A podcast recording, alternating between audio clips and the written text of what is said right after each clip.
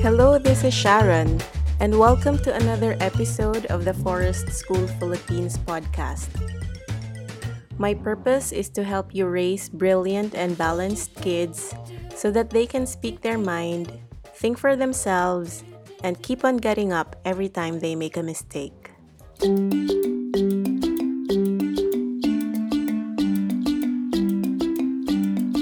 In the last episode, you learned about the second principle of forest school, which must take place in a forest or natural environment. Today, we talk about the third principle of forest school, which aims to promote the holistic development of a learner. Forest schools look at the child as a whole, not just intellect.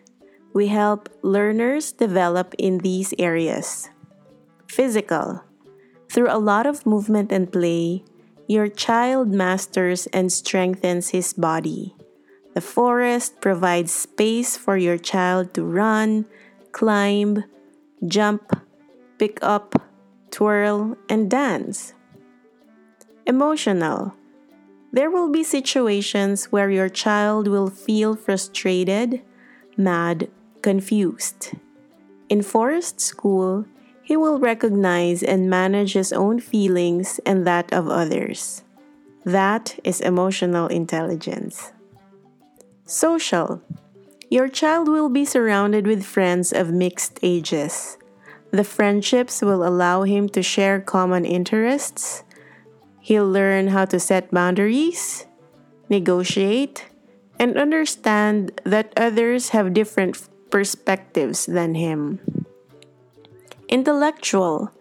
During play out in nature, your child's brain is being wired for creative thinking and complex problem solving. As they have fun exploring, their thirst for learning builds. Language. Your child can communicate and express his wonder and ideas through words.